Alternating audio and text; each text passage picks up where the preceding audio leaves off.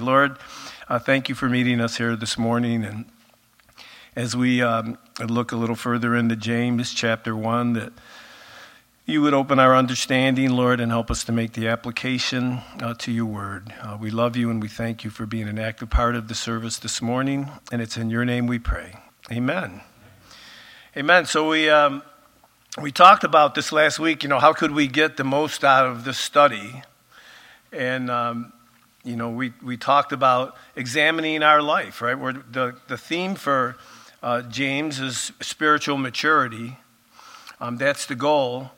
And um, for us to, to do that effectively, we need to really understand and have an honest look at, you know, where we're at and how we're living um, our life. Um, you know, last week um, we talked about things that um, that we we might be doing that James is going to talk to us this morning about that we shouldn't be doing. And right, isn't that the this isn't that the whole purpose of getting into the Word of God? Right, it's instructional. It's instructional, right? 2 Timothy 3 16 and 17 tells us that all scripture is given by inspiration of God and is profitable for doctrine, for reproof, for correction, for instruction in righteousness. And the reason why that the man of God may be complete, thoroughly equipped in every good work. So, spiritual maturity is the goal in correcting our behavior, um, really, so it lines up with God's word and God's will. Um, Galatians talks about that as walking in the Spirit. And Paul tells us in Galatians if you're walking in the Spirit, you're not going to fulfill the lust of the flesh. Pretty basic, right? If you don't want to pursue those fleshly thoughts, then guess what? Walk in the Spirit. Walk in the Spirit. Have the Word of God on your heart and on your mind. So it's maturity is the goal. And we talked about four imperatives last week count, count it all joy when you go through trials and we can count it all joy. We know we can we, we, we know that God's doing something, so we could count it all joy. We know that um, God is working in us to produce patience, endurance as we go through these trials. So we count it, that we know that God's behind it. So we, we let it take its course. We take our hands off the situation and let God do what He has to do. You know, our responsibility at that point is submitting to what God is working in uh, to our lives. And then if we're having um, uh, trouble figuring out the details and working through it, then in chapter 5, James says, If any man lacks wisdom, let him ask of God who gives it liberally and upbraideth not. Right? So God's there to give us. Um, to give us the, the, the wisdom, the discernment uh, that we need. so important for us to understand it. And, you know, another thing, and I don't know if I mentioned this last week, so I'm going to, just out of uh, making sure I, I, if I did, I'm going to have to reiterate it because I don't remember if I did. And you can tell that I run the senior group, right? Because I have a little trouble remembering. No, I wasn't quite sure if I had mentioned this or not, but something that's important. Um, you know, when, you know, we need to, um, we, we, we can't confuse the character of God with the character of our fellow man. Okay, so when, you know, we, if you remember, we were looking and we're looking at, the, at James through the eyes of, uh, James is looking at it through the eyes of his brother Jesus, right? We mentioned that they grew up together. And, you know, when James is telling us to, to go to God, if, you need, if anyone lacks wisdom, let him ask. He's speaking from experience. He's speaking from experience, knowing um, the character of Jesus, right? I mean, think about the wisdom that Jesus had when, when he was 12 years old. He was in the temple reasoning with the scribes and the Pharisees, and they were astonished at him. So, you know, James grew up with that, going to Jesus, and he's saying, Go to him. You know, he doesn't have the character of a man, he's God. And there's no one like him. And that's what we need to understand. G. Campbell Morgan said in reference to uh, Micah 7:18, and let me read 7:18 first. It says, "Who is a God like you, pardoning iniquity and passing over the transgression of the remnant of his heritage. He does not retain his anger forever because he delights in mercy. G. Campbell Morgan said in reference to that, You and I see something every day of our lives that God cannot see, and that is we see our equals um, complaining, sometimes not so easy to get along with human beings. And when God looks around the heavens, who is a God like thee? There is none like him. And you know what happens is we try to, um, we look at forgiveness um, and we try to measure it on a, we measure it on a human scale. But what James is saying, don't do that. If you lack wisdom, go to God because He's, you know, He gives it liberally. You know, He upbraideth not. He's not um, going to get on your case for coming back to Him for the same thing over and over and over again. And, you know, sometimes, you know, that's, that's what keeps us from going to the Lord. And, you know, I'll just speak for myself. I can't speak for you, but there's times that, um, you know, in my uh, walk with the Lord, that, um, you know, I had to uh, make some return trips to the Lord with the same issue. Okay, I don't know if you guys could relate to that, but, you know, sometimes you get to the point where you think, oh man, you know, and, and we know it's not true, but we do it anyway you know, I don't know, God, I don't even know if I should come back to you with this. You know, you feel like, you know, how can I do that? You know, I just feel like I, I just shouldn't, you know, I should have this under control by now. And, you know, we talk ourselves out of these things. James is saying, don't do that. Don't do that because you're only ripping yourself off. He's saying, go to God, go to God. He's, don't buy into that. And, you know, so it's a process. And, you know, it's not an easy process. Any, uh, anybody have a problem free life? No issues, nothing, you know. It, you know, we understand that. I was talking to Jim earlier before the service. You know, that's life. This is life. This process of counting it, um, knowing and letting it and asking God, that whole process, that's life. And it, you know, it doesn't, um, it doesn't always fall into place the way we'd like. And so I want to, before we move on, I, I want to give you an idea of what it looks like. You know, what does this process look like in a day in the life of um, Paul and Silas? Um, you know, it's um, Acts 16. You, you don't even have to turn there. I'm going to kind of paraphrase it just to um, make my point. But, you know, this process is lived out supernaturally in a natural way, if you understand that. You know, it just happens as we're going through life. And think about Paul and Silas. Paul is starting his second missionary journey. Um, he's on his way, he's in Lystra. Um, Timothy joins the group. Uh, they end up traveling uh, through Lystra. Uh, they want to go south the Lord tells them no. They want to go north. The Lord tells them no. So they keep going on the same direction that they were headed in. And um, they end up getting near Troas. Um, you know, we all, I think most of us remember or have read that Macedonian call where Paul has a vision and uh, the guy from Macedonia is calling them to Macedonia. So this is all, now think about it. This, these guys are just, this is a day in a life. This is, this is what it's like keeping in step with the Spirit. You know, and, and don't let the fact that it's the Apostle Paul and Silas kind of take away from it. Because you know what? They're no different than we are. Um, they, they made a decision to trust the Lord just like you did. They, they, you know, they understood what God had called them to do, and they were just being faithful in doing it. So there's this process, and we're living through it. So they end up going over to Macedonia. They end up in Philippi. Um, hopefully, you're familiar with the story. Um, they meet Lydia. Um, you know, they go down to the river because there was no synagogue there. So they meet Lydia down at the river, and this group of people praying. You know, things start happening. You know, they're starting to minister more, and this um, this um, slave girl with um, possessed with a, a spirit of divination starts following around Paul and the group, and after a while, Paul he just gets kind of bugged with it and rebukes her, casts the demon out of her, and uh, causes issues. So the issue is the people that this girl worked for now all of a sudden have just lost their cash flow. Right? All of a sudden, she was very profitable to them while she was possessed. Uh, but now that she's um, been delivered, she's of no use, and they're kind of upset with Paul and Silas.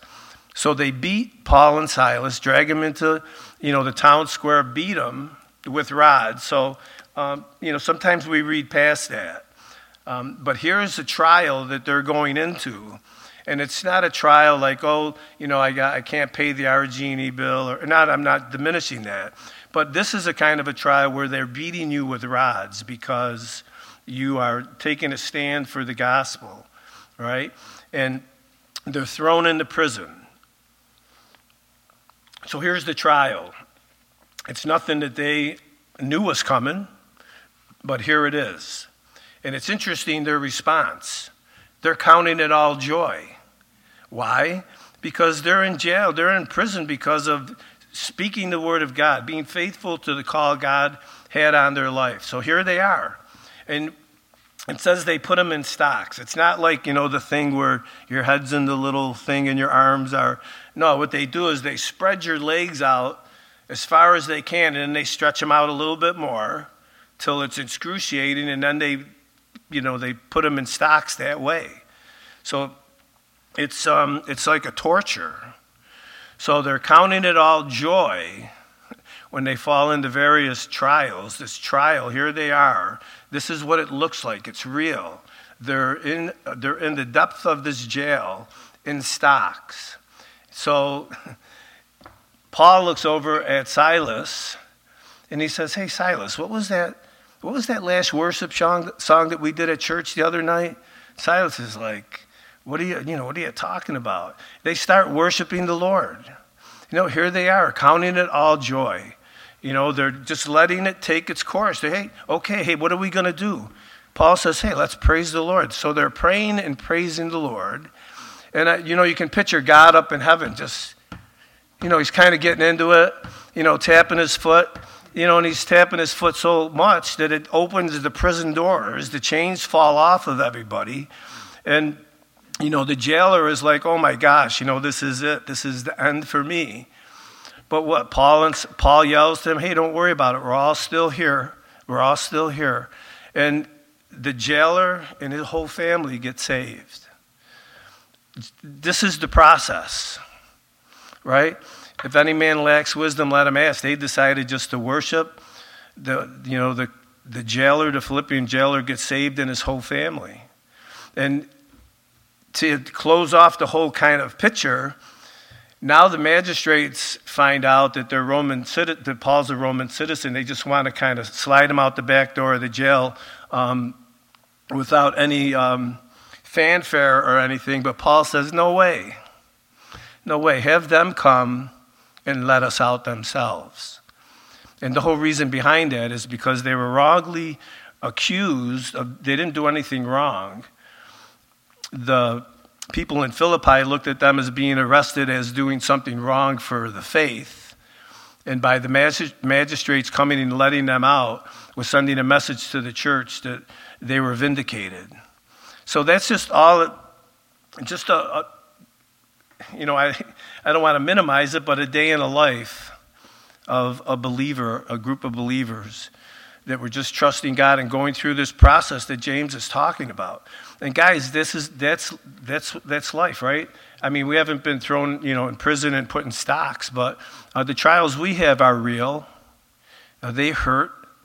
They're challenging. Sometimes they feel like they're never going to go away or we're never going to get the victory, but we are. But we are, and Paul is sharing this process with us. So it's so important that we understand that. Now, the flip side of that um, looks, you know, what does it look like when we abandon um, God's process? Uh, you know, the Bible is full of both good examples, bad examples, right? But, you know, Abraham, Sarah, and Hagar, right? They, they short circuited God's plan and it caused some issues right? They took their eye off of what God was doing and, you know, just doubted it. And they took some, you know, took action, you know, something that they thought was a good idea, and it didn't work out. So that's what we're going to pick up in verse 6 of James chapter 1. And in verse 5, it says, If anyone lacks wisdom, let him ask of God, who gives to all liberally, and without reproach it will be given to him. So, starting in verse 6, James is going to tell us how to ask. Okay, so it says, But let him ask in faith, with no doubting, for he who doubts is like a wave of the sea driven and tossed by the wind. For not let that man or woman suppose that he or she will receive anything from the Lord. He is a double minded man, unstable in all his ways.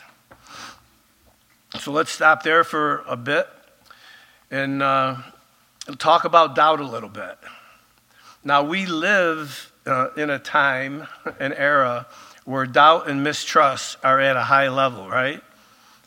There's a lot of, lot of, a lot of people doubting, um, you know, the CDC, a lot of people um, not having as much trust in the government, you know, stuff like that. There, you know, it's just a, a crazy time that we live in. And, you know, so who can you trust? Who can you rely on? And of course, we know that we can rely on the Word of God, that we can, we can rely on the Bible to give us the, you know, the, the tools, the information, the wisdom, you know, what we need um, to live our lives out, right? Um, Romans 3, verses 3 through 4, Paul tells us, For what if some did not believe? Will their unbelief make the faithfulness of God without effect? Certainly not. Indeed, let God be true and every man a liar. And, you know, there are, um, there's people in the world, there's, you know, there's a lot of good Bible teachers out there. We have the Word of God. There's a lot of good information out there, a lot of good stuff, um, a lot of people out there that you can trust. But you know what? It, it just it, to simplify it, you know, you, you, you, we need to put all of our confidence and our trust in the Word of God and our relationship with the Lord. And uh, the wisdom of man is just uh, it's not going to take you to a good place. All right, and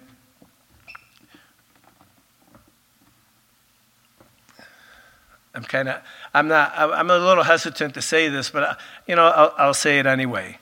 Here's the, here's the choice that you have um, difficulty in determining um, a man and a woman, or just knowing that God said in Genesis that He created man and woman in His image, right? So if somebody were to tell you that that's not true, and that, that you know you could be whatever you want, we wouldn't understand that that's really not the truth, right?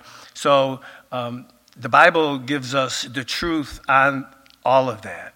So the the cho- and, and you know what? Those stuff like that is not a political thing. You know, that's spiritual. You know, you know they're messing with you know the way God, you know, God's creation, the way God ordained things to be. So, you know, when you have a conversation about stuff like that, don't let you're not being political, you're being biblical. And there's nothing wrong with that. And that's what we're here for. You know, we're here to be God's voice. You know, we're here to stand in His stead, to speak the word of God with in truth and with conviction. And we're going to talk about that. Conviction. Okay, so how do you ask? You ask in faith. So to devi- define faith, and, you know, I, I've shared this a bunch of times when I've had opportunities uh, to fill in for Pastor Rob. But faith is believing the Word of God and acting on it, no matter how I feel, because God promises a good result. So that's how I interpret faith for me. Hebrews 11:6 tells us, "But without faith it is impossible to please God. For he who comes to God must believe that he is, and that he is a rewarder of those who diligently seek him. So James is telling us to go to God in faith. To go to God in faith without doubting, without, without doubting, without doubting. Okay? And in my mind, when I think about faith in that, in that way, I think of conviction, an assurance, a confidence, a sureness in God's word. And, you know, I was thinking back to you know, doing a little church, little kind of modern church history. But back in the 60s, the Jesus movement was one of, um, one of, or maybe even the last of one of the most powerful moves of God in the United States back in the 60s. And I believe that it was conviction, their faith in the Word of God and in God was, was a key element. As people were being saved, they were reading the Word of God to see how to live. Well, that's a novel idea, huh? Read the Word of God to see how to live, how to act. Um, husbands, reading, they were reading to see what God expected of them as husbands. Wives were, you know, wanting to know what, God's perspective was for them to be a woman, to be a mother, to be a wife. Um, you know, people were reading the Word of God looking to learn what God's expectations were for them. But it's, it's awesome, isn't it, to think that we have a book where we can open it up and we, could, we can learn and understand and grasp um, what God expects of us as a man, as a woman, as a father, as a mother. You know, I mean, in any walk of life, when you open the Word of God up, you know, God is going to speak to you. And it's, like I said when we started out, isn't it amazing to know that tomorrow morning or later today you can sit down and open up the Word of God and have God minister to you, speak to you, speak into your life, maybe give you wisdom for something you're going through? It's amazing. It's amazing. And as James is writing this book to Christians that are scattered throughout the Roman Empire, um, you know, he's writing to um, a church that is living in this environment, a church that's hungry for the truth, wanting to know what God's plan is, what God's will is for them, and then committing um, their life, committing to live it out in their lives. And guys, as the church, we need that today. The church needs to step up and um, really just live uh, out their faith in a, just a confident way, convicted and convinced that the Word of God is the ultimate standard of truth and to stand behind that. And, you know, a lot of, I know we look at the, the state of, um, you know, mankind today, humanity today, uh, and we wonder how it got that way. And I mean, there's a lot, a lot of reasons why, but I think in part is because the church got complacent. We got complacent. We took a back seat to um, psychology, to humanism, you know, and, um, you know, that's got to change. It's got to change. And we have, all, we have everything that we need to make that change, you know. And like the early church and like the church, the, the hippies back in the 60s when they were getting saved, um, you know, they just believed the Word of God and acted on it. Hey, this is what it says. No matter what the situation was that they were in, they were going to act on it. And you know what? God promised us a good result, and God is faithful. You know, Calvary Chapel was birthed out of that movement. You know, there's, there's a lot of good to say. Um, a lot of good things happen when we keep in step with the Spirit. So that's what James is telling us. Go to God in faith. Don't doubt, don't doubt God's willingness to come alongside you in your trial. Don't, don't think he's not going to do it because he's going to. I mean, you can depend on it. God is faithful.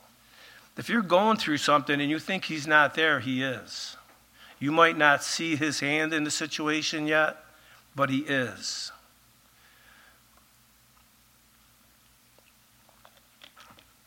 And so James says, but let him ask in faith without doubting. So doubting. doubt. Anybody here not doubt from time to time? You know, wonder. Of course, you know, we all doubt. Okay, but you know, starting to look at what doubting means, it's wow, it's it's pretty interesting. Doubting to be doubting means to be divided in one's mind or to debate. Okay? The term with no doubting doesn't it doesn't describe a momentary doubt but it's a divided allegiance and uncertainty. It's an ongoing process. It's just doubt. You get hung up in it and it's ongoing. It isn't like, oh, you doubt something for a second and it's gone. You don't want to get into that process, right? James is talking about a process of counting and knowing and letting and asking, not about, you know, doubting God's ability. Because you know what? That's a process too. But that doesn't take us to a good place, right? That takes us further from the Lord the process that James talked about in chapter and verses 1 through 5 bring us closer to the Lord. You know, doubting. You know, and I know we've probably a million people use this analogy, but um, you know, it's just funny. You know, you have the little, the little, see the the cartoon with the little devil and the pitchfork on this shoulder, and then the angel over here on this shoulder, and one is telling you to do this, the other is telling you to do that. And you know, but that's what it is. When, in, in a spiritual sense, it's that it's that ongoing doubt. It's it's you know going between two opinions. And it's spiritually it's just not healthy. You know, James is telling us that we must approach God in faith with no doubting. That's not very complicated. We must believe um, we must believe not only in the existence of God, but also in his loving care for us. This includes relying on God and expecting that God will hear and answer when we pray. He hears. You know, we just need to sort out, um, you know, some of the particulars as we're praying because obviously our will has to line up with God's will even when we pray. You know, we got to put away our critical attitude uh, when we come to Him. And uh, what I mean by that is, um, you know, a lot of times, um, you know, we just want to debate with God. But ultimately, um, ultimately, He's going to win, right? we must have confidence that God is going to align our desire um, with His purposes. And what that looks like is, in, you don't have to turn there, is Acts chapter 9, verses 10 through 19, and a guy named Ananias, who, um, you know, God had um, called him to go minister to Saul. If you guys remember that in Acts chapter 9, Saul just gets saved. He's uh, in Damascus, and um, the Lord tells Ananias, Hey, Ananias, I want you to, um, to go minister to, um, to Saul. You know, I, I have plans for him. You know, he's going to do a lot of good things, a lot of great things for um, the kingdom. So I want you to go pray for him. And the first thing, what does he do? But Lord, wait a minute. I don't, I don't think you understand the situation. Saul, in case you forgot, he's the guy that has taken everybody back to Jerusalem in chains. You know, he's having people put to death for their faith. He's persecuting the church do you you know you, are you sure this is what you want me to do? And you know and, and, you know god is you just see god's heart in this. You know when you know james is saying you know go to god and ask for wisdom because he gives it liberally. When it says he upbraideth not you know he doesn't rebuke you for coming back or asking questions you know like what's going on. And here's ananias saying but lord don't you i don't do you understand what's going on with this man? And what does god do Ananias, I know, I know what's going on. I know what's going on. He, he's going to be used mightily in the kingdom. You know, just um, go pray for him. And, you know, he ends up going, and, you know, the rest of the story, he prays for him. Saul receives the Holy Spirit, and the rest is church history, right? But, you know, God had to align Ananias's desires up with his. He went, you know, Ananias goes to him God comforts him, gives him the wisdom, the information, the comfort, the exhortation he needs, and he's on his way uh, to fulfill what God's plan is for Paul and for himself. So James is telling us don't doubt. The way to, to, to go to God is to, to ask in faith without doubting, right? And he goes on to say, he gives us the why. Uh, for he who doubts is like a wave of the sea driven and tossed by the wind. And, you know, the first thing that came to my mind, I was thinking of the times that we've been, um, I've been in the Gulf of Mexico. And you know, it's, it's just, if you, I just stand there and watch the waves. And some waves are smaller, some waves are bigger, some waves seem to have a little bit more oomph behind them. You know, and if you're floating around in there in the, you know, in the water, kind of like riding, riding the waves back in a little bit, you know, you end up a little further down, you know, the beach than you started. You know, all of these things between the, um, how the, the ocean, the waves, and everything moves. Um, it's, um, it, it, you can see the disconnect there. The, um, even though it's, it all looks like it's happening the way it should, which it is, but it, you know, there's uncertainty there. You know, and the Christian that lives and um, is driven by the sea, who doubts, you know, he's like a cork that's, uh, you know, in the Gulf of Mexico on the waves, up one minute, down the next minute, back and forth, just tossed back and forth. And this kind of experience is an evidence of immaturity in a believer. And James is bringing this up because, right, the goal is maturity. That's where God is trying to get us, to mature us. So, divided loyalty uh, between the Word and the world leaves a person as unsettled as the restless waves. And Paul expounds on this, on what James is saying uh, in his remarks in Ephesians 4. And I'll just read verses, uh, I'll read verses 14 and 15. Well, you know what? Let's, I'm, I'm going to start in verse 11. And Paul says, And he himself, you know, obviously God gave some to be apostles, some prophets, some evangelists, and some pastors and teachers for the equipping of the saints, for the work of the ministry, for the edifying of the body of Christ, till we all come to the unity of the faith and of the knowledge of the Son of God to a perfect man, to the measure of the stature of the fullness of Christ.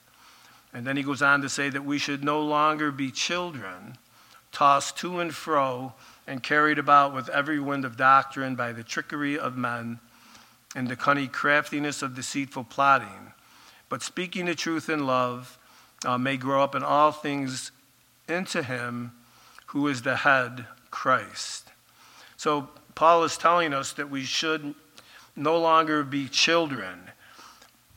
And remember, the goal is maturity. And think about it children are gullible, they're vulnerable, and they're easily victimized when you think about it.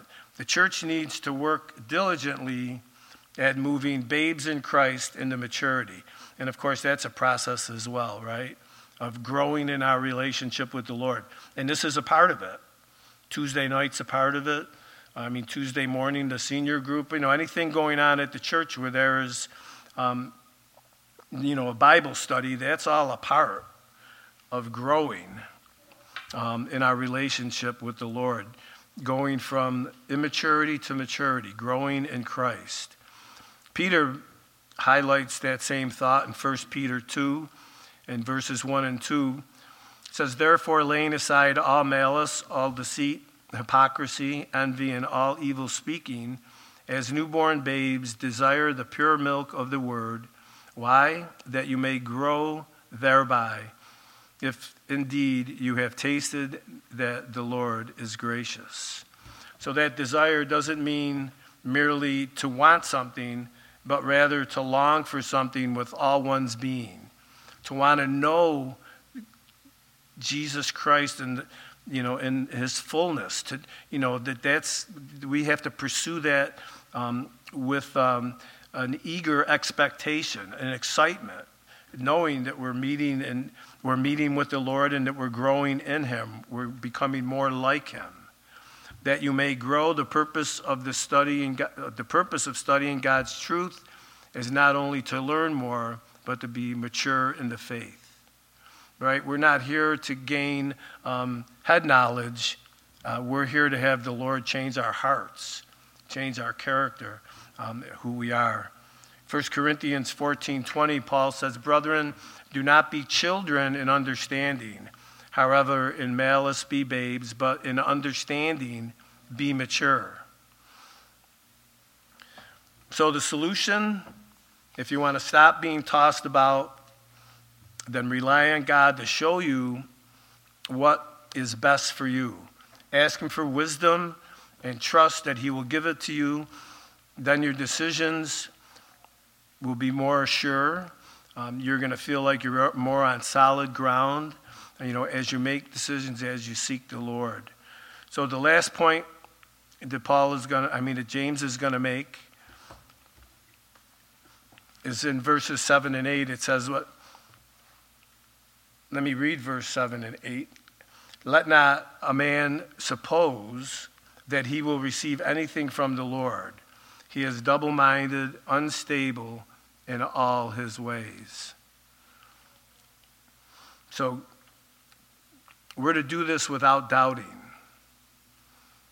Because when we doubt, we're not going to, you know, we can't suppose or think that we're going to receive anything from the Lord. So, one thing that I, I wanted to kind of give you a, a snapshot of what does without doubting look like. You know, we know what doubting looks like. Where we've done it before, right? But here's what without doubting looks like. This is what the point that James is trying to get along and get get over, you know, to us. And that's in Acts again, Acts chapter 10. And this is Peter being at uh, Simon's house, the tanner. Uh, he's up on the roof. He had just had this vision that God is, God is preparing him to go to Cornelius and the Italian band. You know, those were the first Gentiles, were the Italians to get saved, right? Oh, all right. Never mind. I don't have enough time for a joke, right? All right. So, but this is what this is what without doubting looks like. Peter has this vision. The Spirit tells him that there's going to be three men are going to be coming over to see you, right? Seeking you. Um, when they get here, arise, therefore, and go down with them, doubting nothing. And the reason why he isn't going to doubt nothing is because he knows that God sent them. So Peter, the guys come and Peter goes down with them. But that's what, what without doubting looks like. Peter's on the roof. He has a vision, right? He's hear, he hears from God. And God tells him this is what's going to happen. So he tells them that go down and go with them, doubting nothing. When God makes it clear what he wants us to do, you know, we don't need to doubt that. We don't need to doubt that. And if we do, okay, and if we do, like Ananias did, God is going to give us more information to help eliminate that doubt. And it's just amazing to see the freedom here, even, um, you know, with, with Peter. You know, God has spoken to him through a vision. These guys are coming. Go with them. Don't. I, I don't want you to doubt anything. Everything is going to be okay and he goes, right? you know, how, would, how could he not go, right? But think about that. If God is speaking to you and assuring you to go without doubting that he's going to do what he said he's going to do, how could we not go? How could we not follow through with that? So they follow through with it, and that's what it looks like. So if you if you want to get an idea of what without doubting looks like, go to Acts chapter 10 if you're doubting and look at it and look at the situation. God is in control. God is giving, um, you know, the instructions to Peter, and he's just going to go without doubting. So it's, it's, a, it's so freeing to know that our relationship could be that way with the Lord. In verses uh, 7 and 8, well, the last part of, of uh, that, those two verses, in verse 8, it says that um, this man is double minded and unstable in all his ways. And we're going to we're going to probably get through this and then we'll close because we're running out of time. But double minded literally means two souls. If one part of a person is set on God and the other is set on the world, there will be constant conflict within. You know, and we talked about doubting means to be divided in one's mind so you can see where the unstable in all his ways comes from when you're that confused of not knowing what's right and what's wrong, um, what you should do or what you shouldn't do, going back and forth, um, really um, could be, I mean, it's debilitating as far as your relationship with the Lord. Jesus made mention of this in Matthew 6:24. He said, no, no one can serve two masters, for either he will hate the one and love the other, or else he will be loyal to one or to the one and despise the other. You cannot serve God and mammon. So if we doubt his goodness and his power, um, you know, we're not going to have the stability that we need in times of trouble. One minute we might be resting calmly in the promises of God. The next we feel like God has forgotten, you know, has forgotten you know what we're even talking about, or He's even forgotten that we exist. You know, we're tossed back and forth. And you know what? God is not honored by the kind of faith that alternates between optimism and pessimism. He doesn't give divine insight to such vacillating, unstable saints. And guys, instability and immaturity go together. You know, so keep that in mind as you're working through uh, whatever trial that you're going through. But to, to understand and to know that we don't, we don't have to doubt. To understand that if we do doubt, that it's going to bring instability, you know, like an unstableness in our walk with the Lord.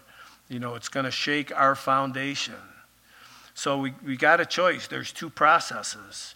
We can stick with the process that James uh, has given us in verses 1 through 5, you know, that we can look to him, that we can go to him, we can, we can understand and have the perspective of what's going on in our lives. God is allowing it. Um, we're not going to get to it today, but we're going to, you know, James is going to eventually make the contrast between a trial and a temptation.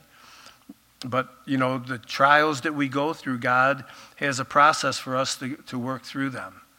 And James made it very clear. But then on the, on, on the flip side of that, you know, James is, gonna, is telling us that um, if you're going to doubt God's ability, if you're going to um, really challenge God and the things that he's speaking to you about, the direction he's trying to bring you in, what he's trying to teach you, um, that you can't suppose, you can't assume uh, that you're going to receive anything from the Lord going in that direction. And I just want to kind of balance it out as we close. And I think we, um, you know, we, we understand this, but I, I just want to say it. You know, just because we're going through a trial and we're um, kind of floundering in it. We're having a rough time with it, having difficulty with it. Um, you know, it isn't.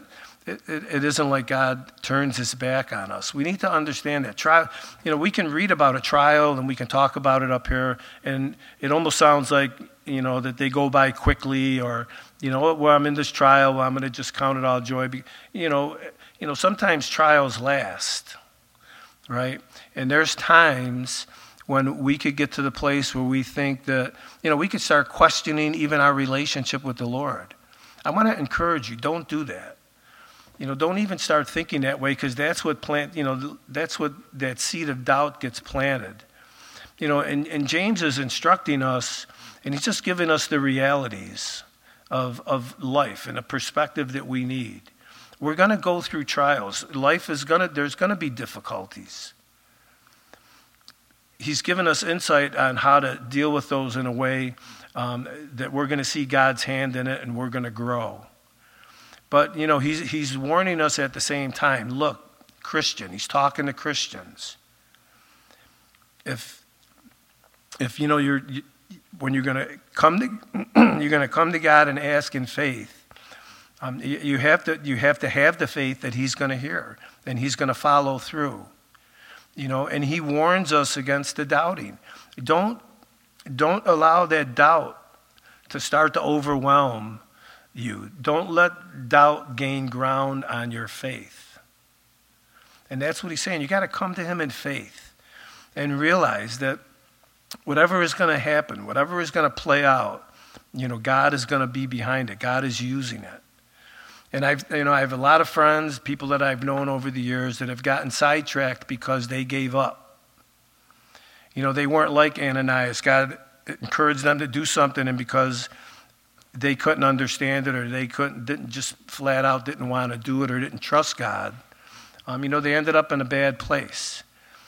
You know, guys, we have to stay the course. And, you know, when things do get difficult, because they do, when they do get difficult, we need to keep going to God. You know, when I had mentioned doubting becomes a habit, well, you know, going to God in faith and trusting God becomes a way of life. And, you know, the, the choice is simple. You know, which one do you want? Which one do you want? And it's going to take some effort to get it, right? Then when I say take some effort, I'm not saying work for your salvation. When I'm saying you're saved, it's going to take some effort in your relationship with the Lord. You know, it's you know, you're going to have to um, really push yourself at times to follow the Lord. And I know last week I said, you know, that whole gym phrase, no pain, no gain. Sometimes there's, there's gain and pain in our relationship with the Lord. But we just got to stay the course. And James is saying, hey, look. And this is the thought I want to leave you with, is chapter 5. I mean, verse 5. Hey, look, if, the, if, you, if you need any clarity in what's going on in your life, if you, if wisdom, whatever, you know, God is going to be there to give it to you. God is going to speak into the situation that you're in. Now, when he does it, how he does it, you know, he's sovereign. He's going to do it when it's the best time, the right time for us. And it's getting to that place of trusting God in those times, hanging in there, persevering. You know, and we had talked about that perseverance, on, bearing up under the pressure. So important for us to, to understand that. So let's, um, let's pray.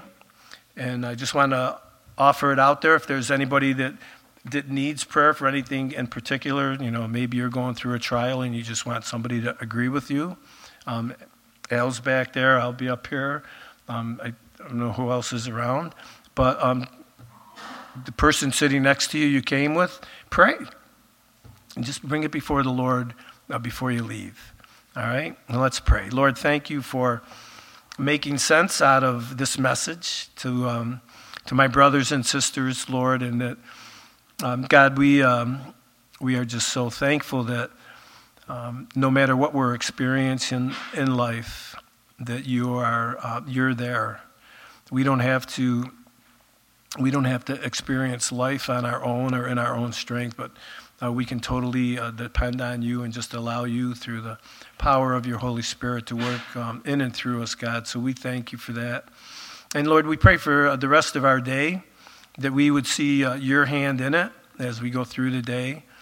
And Lord, um, Man, it's just so exciting, God, to know um, not only that you're going to be a part of our day, but Lord, it's your desire to be uh, an active part of our lives uh, day in and day out. Uh, Lord, your, your heart is to be right there in the midst of it with us. So we thank you for that. And God, I pray we would yield um, to what you're doing in our lives. And it's in Jesus' name we pray. Amen.